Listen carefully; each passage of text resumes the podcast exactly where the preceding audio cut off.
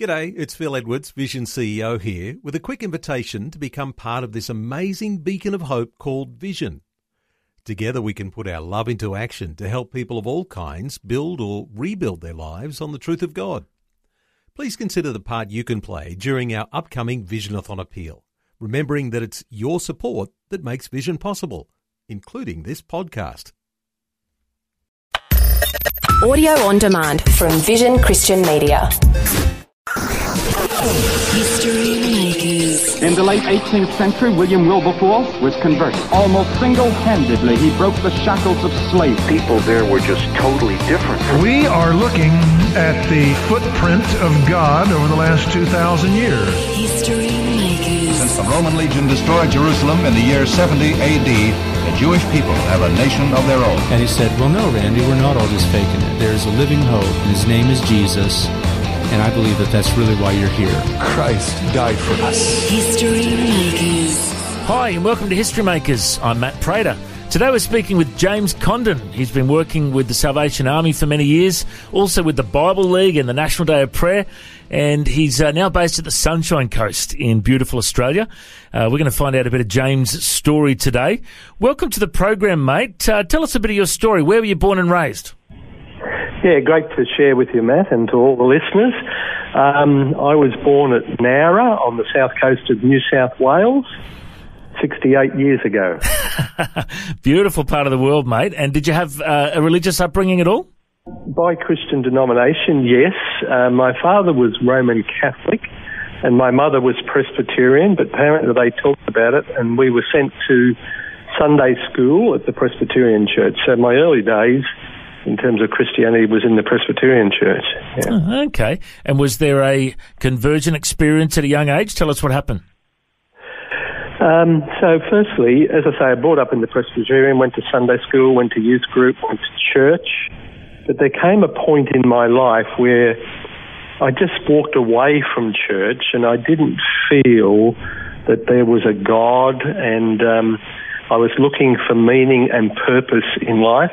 And at that point of time, in my early teens, I didn't find it in the church. Um, so, um, to use the term we sometimes use, I, I walked away from it all and uh, walked very much into the world and the ways of the world at that time. But thank God that was um, short lived. Um, so, sort of uh, a little bit about my background. I, I sort of grew up in what we'd describe today as a dysfunctional family.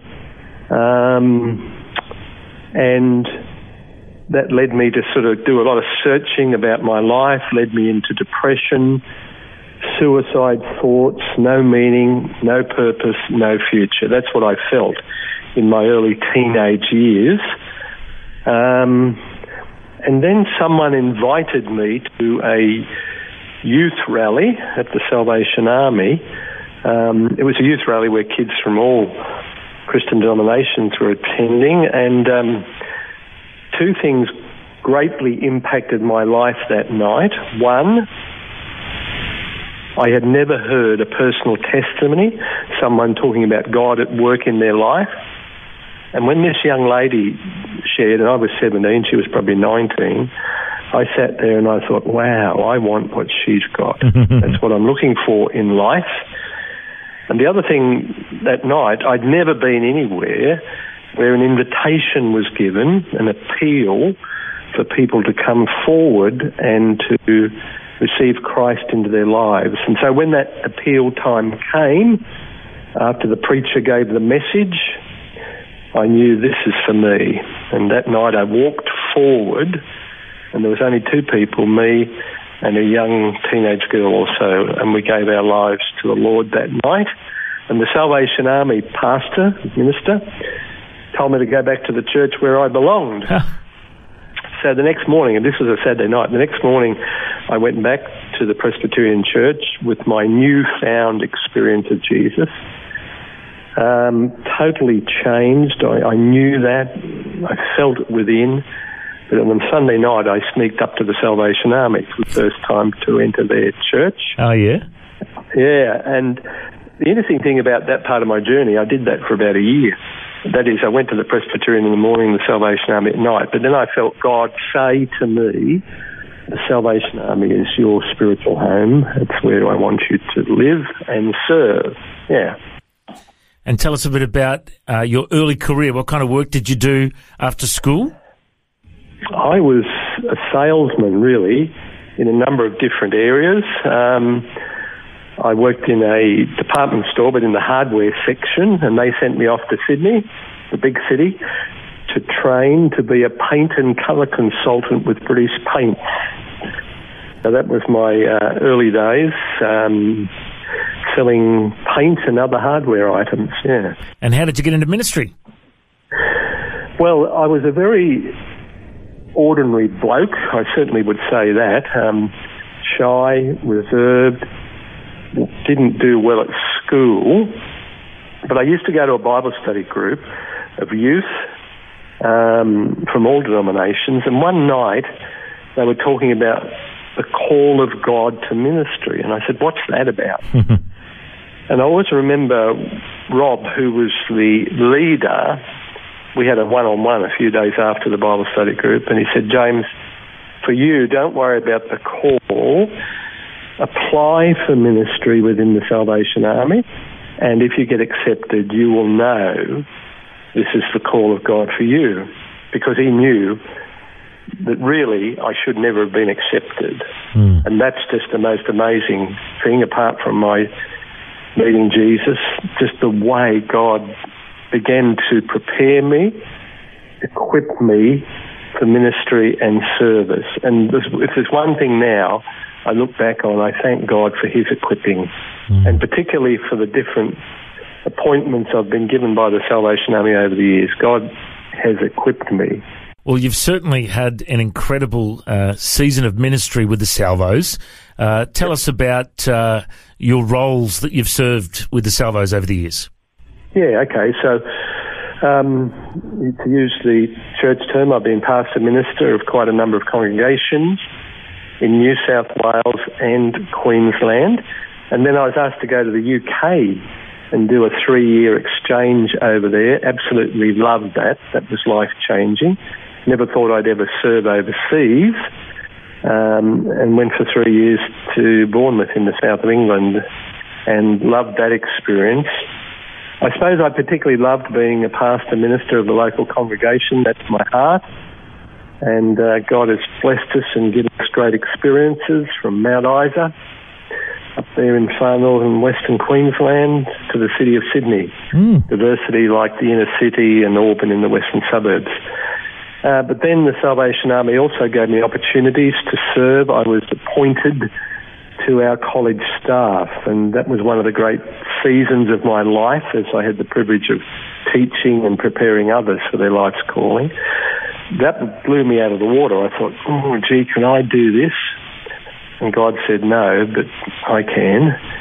And I loved that time on the staff of our college. And then in leadership of the denomination in a number of places, Newcastle, Brisbane, where I was what we call in the Salvation Army divisional commander for the particular geographical area, South Queensland, Newcastle, Central New South Wales.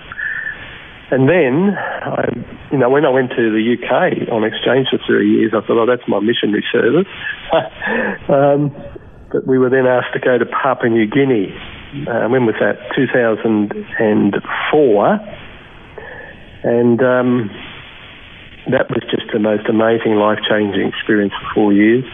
I was what we call the Chief Secretary, which was second in charge for the Salvation Army in Papua New Guinea and loved it. Loved the people, loved the church, loved the work uh, we were doing up there, and, and it was life changing. Great mm. chapter of my life. And then I returned from Papua New Guinea to be the chief secretary for the Salvation Army in New South Wales and Queensland. Then I headed off to our international headquarters in London, where I was appointed the international secretary for South Pacific and East Asia. So oversighting the work of the Salvation Army in all of this area Philippines, Singapore, Malaysia, uh, Japan, Taiwan, just the diversity of that. That was an amazing experience. And then I was appointed as the Commissioner of the Salvation Army the New South Wales Queensland ACT, and that's where I finished after five years and two months in that role and uh, then retired to the beautiful Sunshine Coast. well, you're certainly not retired. You're more refired because I know you, you're probably doing a lot more ministry now than than uh, you have in the past. Because I've heard you preach recently. I, have I've seen you uh, your Facebook. You've been travelling here and there, and uh, we'll get to that in just a moment. But let's just uh, pause for a moment and acknowledge the work of the Salvos. You know, I do a lot of work with uh, the Pindari men's and women's shelter in Brisbane uh, who do a great work with the homeless. And uh, I've been so impressed uh, by the, the work of the Salvos, not just here in Australia, but around the world. Wherever you go, the Salvos are known for their care for the, the poor and the lost. And uh, soap, soup, and salvation was what yeah. James uh, uh, was what William Booth used to talk about. Uh, yeah. For those who haven't heard the story of William Booth and the Salvos, just give us a quick snapshot of how it all began. So William Booth was a Methodist minister and um, at one of their synods in London, he, I don't know whether it was called synod then, but um, people will understand that term. He stood up and challenged the church about doing something for the poor, the homeless, the children on the street. And he didn't get a good reception uh, when he did that in the 1850s. And so he felt God was saying, William Booth, do something about it. And uh, sometimes we talk about William Booth, but we need to talk about William and Catherine Booth because his wife was very much part of it as well. And so um, he broke away from the Methodist Church. He rented warehouses and places like that to establish soup kitchens and to bed down the homeless. And um, through that practical Christianity, many, many people came to faith in Christ. And he said to them, now go to the church. And they said, no, no, we, we don't want to go to a church because we're not welcomed in the church, generally speaking. We want to come to your church. He said, no, no, no, I'm not here to start another church. But they insisted. And so he started to have tent meetings in the East End of London where he preached the gospel and that's where it all began, mm. right? Um, and it's interesting because we've never taken on the name a, a church. Um, we're still known as the Salvation Army, but in our early days we had a different uh, different names. East London Revival Society at one point we were called the Christian Mission. We were called at one point, but eventually the name emerged the Salvation Army, and we're still known uh, as that around the world now in 130 plus countries, doing an amazing work and staying true to our original God given vision through the founder, William and Catherine Booth. Mm. Well, it's an amazing story of uh, William and Catherine stepping out for God and now a worldwide ministry, which you've obviously taken a, a massive leadership role in. And it's great to hear how the Lord has used you in that ministry over the years. You're now involved in a couple of other areas as well. Uh, a, a, mission that's very close to my heart is the Bible League. Uh, I've had the chance to uh, speak at a few of their dinners recently and uh, been so impressed with the work they do in nations like Nicaragua uh, and uh, in South Africa and uh, many other nations where the Bible League is is getting God's word out there. You, are now the chairman of the Bible League Australia. Tell us a bit about uh, your recent activities you've been involved with, with, with Bible League. Yes, Matt. I'm the chairman of the Bible League for Australia and New Zealand, mm-hmm. and um, I was back on on the board back in the 80s. So when I retired. Uh, my good friend Ari Balbergen, who's been on the board for 36 years, invited me back onto the board, and I was back on it about 12 months, and they asked me to become chairman, which I was privileged to do. And I've just been to the 80th anniversary conference of the Bible League in Chicago, just home a, two day, a few days ago from that. And I tell you what, I thought I knew what the Bible League did, but I tell you, my eyes have been opened by being at the conference. It wasn't a big conference in terms of numbers, about 90 people there from 33 countries where the Bible League is at work. And I was just absolutely blown away. Most of those people uh, who were at the conference are our field workers working amongst people in the poorest sectors of community, in the shanty towns, in the slums, distributing the scriptures, um, giving English training, English speaking classes, teaching people how to read the Bible, giving other scriptural resources. And many of those field staff just told the most amazing stories of transformation. Stories from South America, stories from Africa, stories from the Middle East. And also, it was amazing the people I met. I love meeting people from those countries and engaging in conversation with them. But so many really uh, under great restraint, persecution. Uh, the guy I met from Egypt, the guy I met from Nepal, from Burundi in Africa, doing amazing work, but under just very challenging circumstances. Mm. I was blessed and inspired and motivated in my role as chairman just to see the amazing work the Bible League is doing in so many countries throughout the world. Before we go, uh, James, uh, the last thing I want to ask you, you know, you're a part of the National Day of Prayer and Fasting team, as I am, and we just love seeing uh, people praying, fasting, praying for revival in Australia. Let, us just throw out a challenge to everyone. If there's people listening now that have never really prayed for our nation and prayed for our leaders. It's so important that we do this regularly. Tell us why it's so important.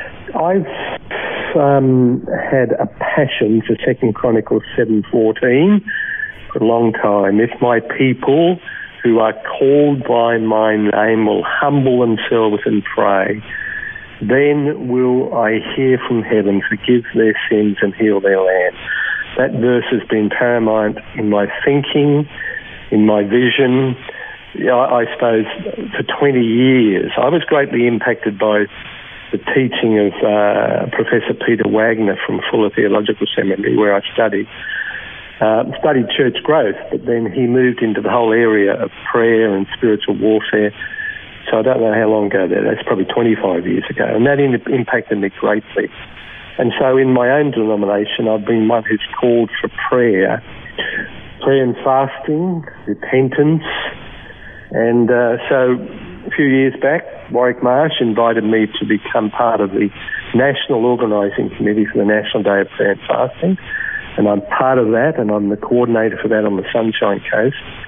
And since we decided to regionalise that across Australia, that's been exciting what is it now? This been in our third year of regionalising it, and uh, that's been a great initiative. More and more people are praying, and I believe God has a calling upon His people to intercede, to pray, according to uh, Timothy, where Paul says, pray, prayers for all men to be saved, prayers for leaders, prayers for nations. And um, I do believe that more and more people are engaging with that call of God uh, to be involved in praying. For a long time, you know, I, I believe prayer is more than bless me or bless this man or bless who. I believe in the scripture where it says you have not because you ask not God. We need to be specific in our praying. Pray for people by name. Pray for people to be saved Pray for our leaders for wisdom and strength. Pray for the Lord to bless their families. Yeah, specific praying very much as part of who I am. And so I'm delighted to be part of National Day of Prayer and Fasting, which is, by the way, more than that one day in the year. That's exciting just to see. And I think more and more people are signing up and getting on board, and I would encourage others to do that. Well, James, it's been wonderful to hear your story today and uh, it's been uh, inspiring to get to know you over the years. I reckon you're a history maker, James. Thanks for joining us. Oh, great. Thanks, Matt. Good to share with you. God bless you. Thanks for joining us on History Makers. If you'd like to listen to this interview again, just go to historymakers.tv. There you'll find links to Facebook, Twitter, and Instagram. You can subscribe to our iTunes podcast or check out our YouTube clips. History Makers is a faith based ministry, and we appreciate all of your support. The vision of History Makers is to share the good news of Jesus all over the world. If you've got a suggestion of someone we can interview, send us an email info at historymakersradio.com. God bless you. Have an awesome day. I'm Matt Prater, and why don't you go and make history? History Makers. History Makers is proudly sponsored by Bible League, who serve the local church and other partners around the world by providing Bibles, scripture materials, and training to help people meet Jesus. They provide God's Word to a lost and needy world. Bible League plants Bibles in prisons, among persecuted Christians, and in poor nations, bringing the love and light of Christ into many people's lives around the world. Make history today by joining our friends at Bible League and planting a Bible that will help someone meet Jesus. Go to bl.org.au. Station sponsor. Thanks for taking time to listen to this audio on demand from Vision Christian Media. To find out more about us, go to vision.org.au.